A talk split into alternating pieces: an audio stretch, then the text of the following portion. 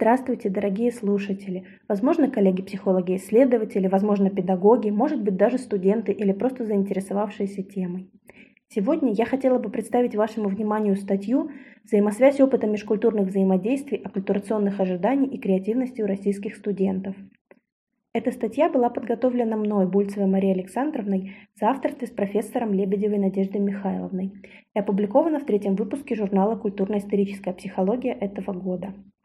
Идея проведения самого исследования коренится, если не в запросах практики, то как минимум в наблюдениях за студентами.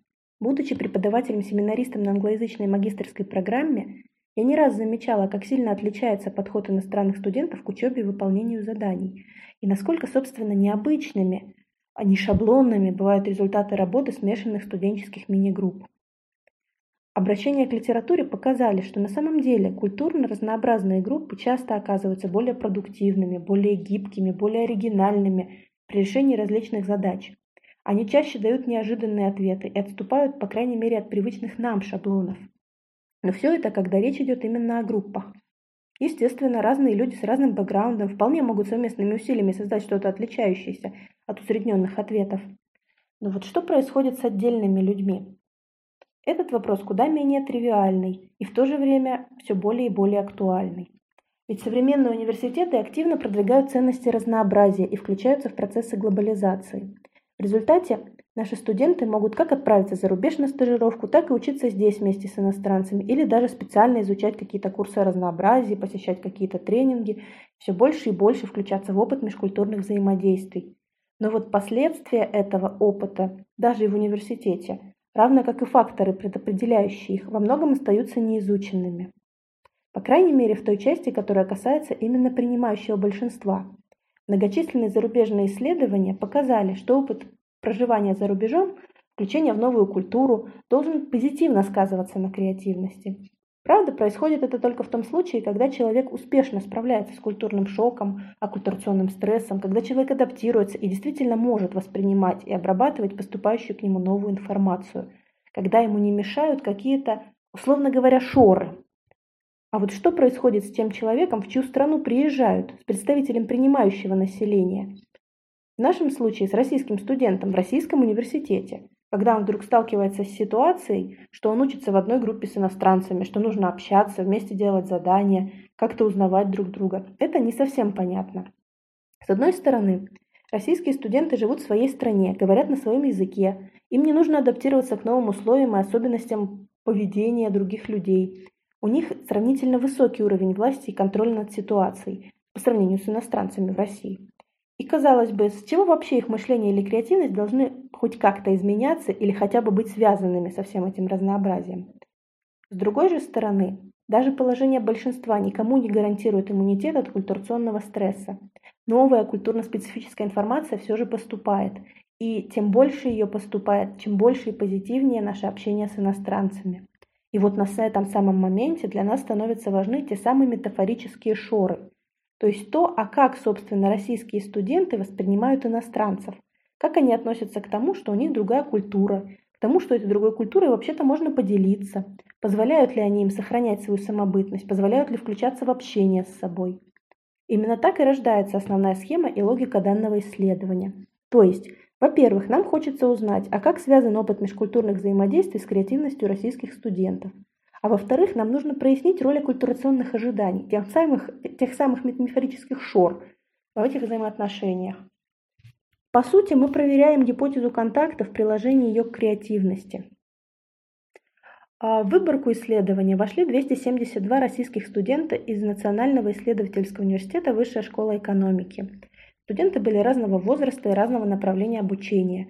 Часть из них уже бывала за рубежом ранее на программах обмена, часть обучается с иностранными студентами вместе сейчас. Наши респонденты заполняли опросник о своем опыте межкультурных взаимодействий в университете, указывали, в каких группах они учатся, заполняли опросник об интенсивности дружеских контактах и об оккультурационных ожиданиях. При этом последние два инструмента были специально адаптированы в формулировках именно под студенческую выборку и именно под взаимодействие в университете в студенческой группе. Наконец, наши респонденты выполняли упражнения множество примеров из батареи тестов Марка Рунхо. Нужно было придумать как можно больше вариантов ответа для определенной категории, то есть как можно больше примеров – То есть, если дана категория белый, ответы могли быть и сахар, и заяц, и снег, и свадебное платье, и даже испуганный человек. И чем больше ответов разнообразных и необычных дает человек, тем более креативным он считается. Хотя, конечно, нужно сразу сказать, что такое понимание креативности в терминах дивергентного мышления является довольно узким и выступает скорее ограничителем, ограничением данного исследования. Вполне возможно, что та же методика оценки креативных продуктов, которая часто используется у Терезы Амабайл, или методика креативного поля Дианы Борисовны Богоявленской могли бы дать более богатый для анализа и более приближенный к реальной жизни материал. Но не умаляя нисколько важности и интересов этих и других подходов, а, нужно отметить, что нам было важно посмотреть на связь креативности межкультурного опыта принимающего населения примерно в тех же терминах, в которых, в принципе, эта тема сейчас разрабатывается за рубежом, в отношении э, студентов за рубежом, в отношении экспатов за рубежом, то есть в отношении людей, получающих большой опыт межкультурных взаимодействий. И нам хотелось бы быть способными как-то сравнивать результаты сравнивать взаимосвязи этого большого и малого опыта межкультурных взаимодействий. Говоря о результатах, мы обнаружили, что и предшествующий опыт пребывания за рубежом, и частое дружеское общение с иностранными студентами сейчас в своем российском университете позитивно связано с креативностью у российских студентов. Интересно, что говоря об агглютрационных ожиданиях, мы выяснили, что не только ожидания интеграции, но и ожидания сегрегации позитивно связаны с креативностью. То есть те студенты, кто позволяет иностранцам сохранять свою культурную самобытность, кто принимает, что они могут следовать своим традициям, говорить на своем языке, эти вот российские студенты более креативны.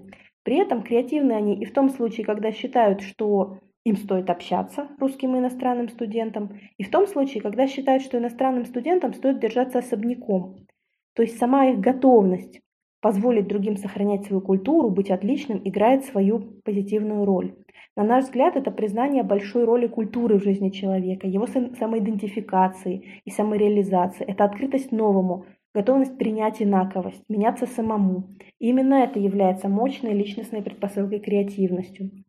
А интеграция, то есть одновременная установка на сохранение своей культуры наряду с усвоением доминирующей со стороны иностранных студентов, способна усиливать, проводить влияние межкультурной дружбы на креативность студентов, российских студентов из доминирующей группы.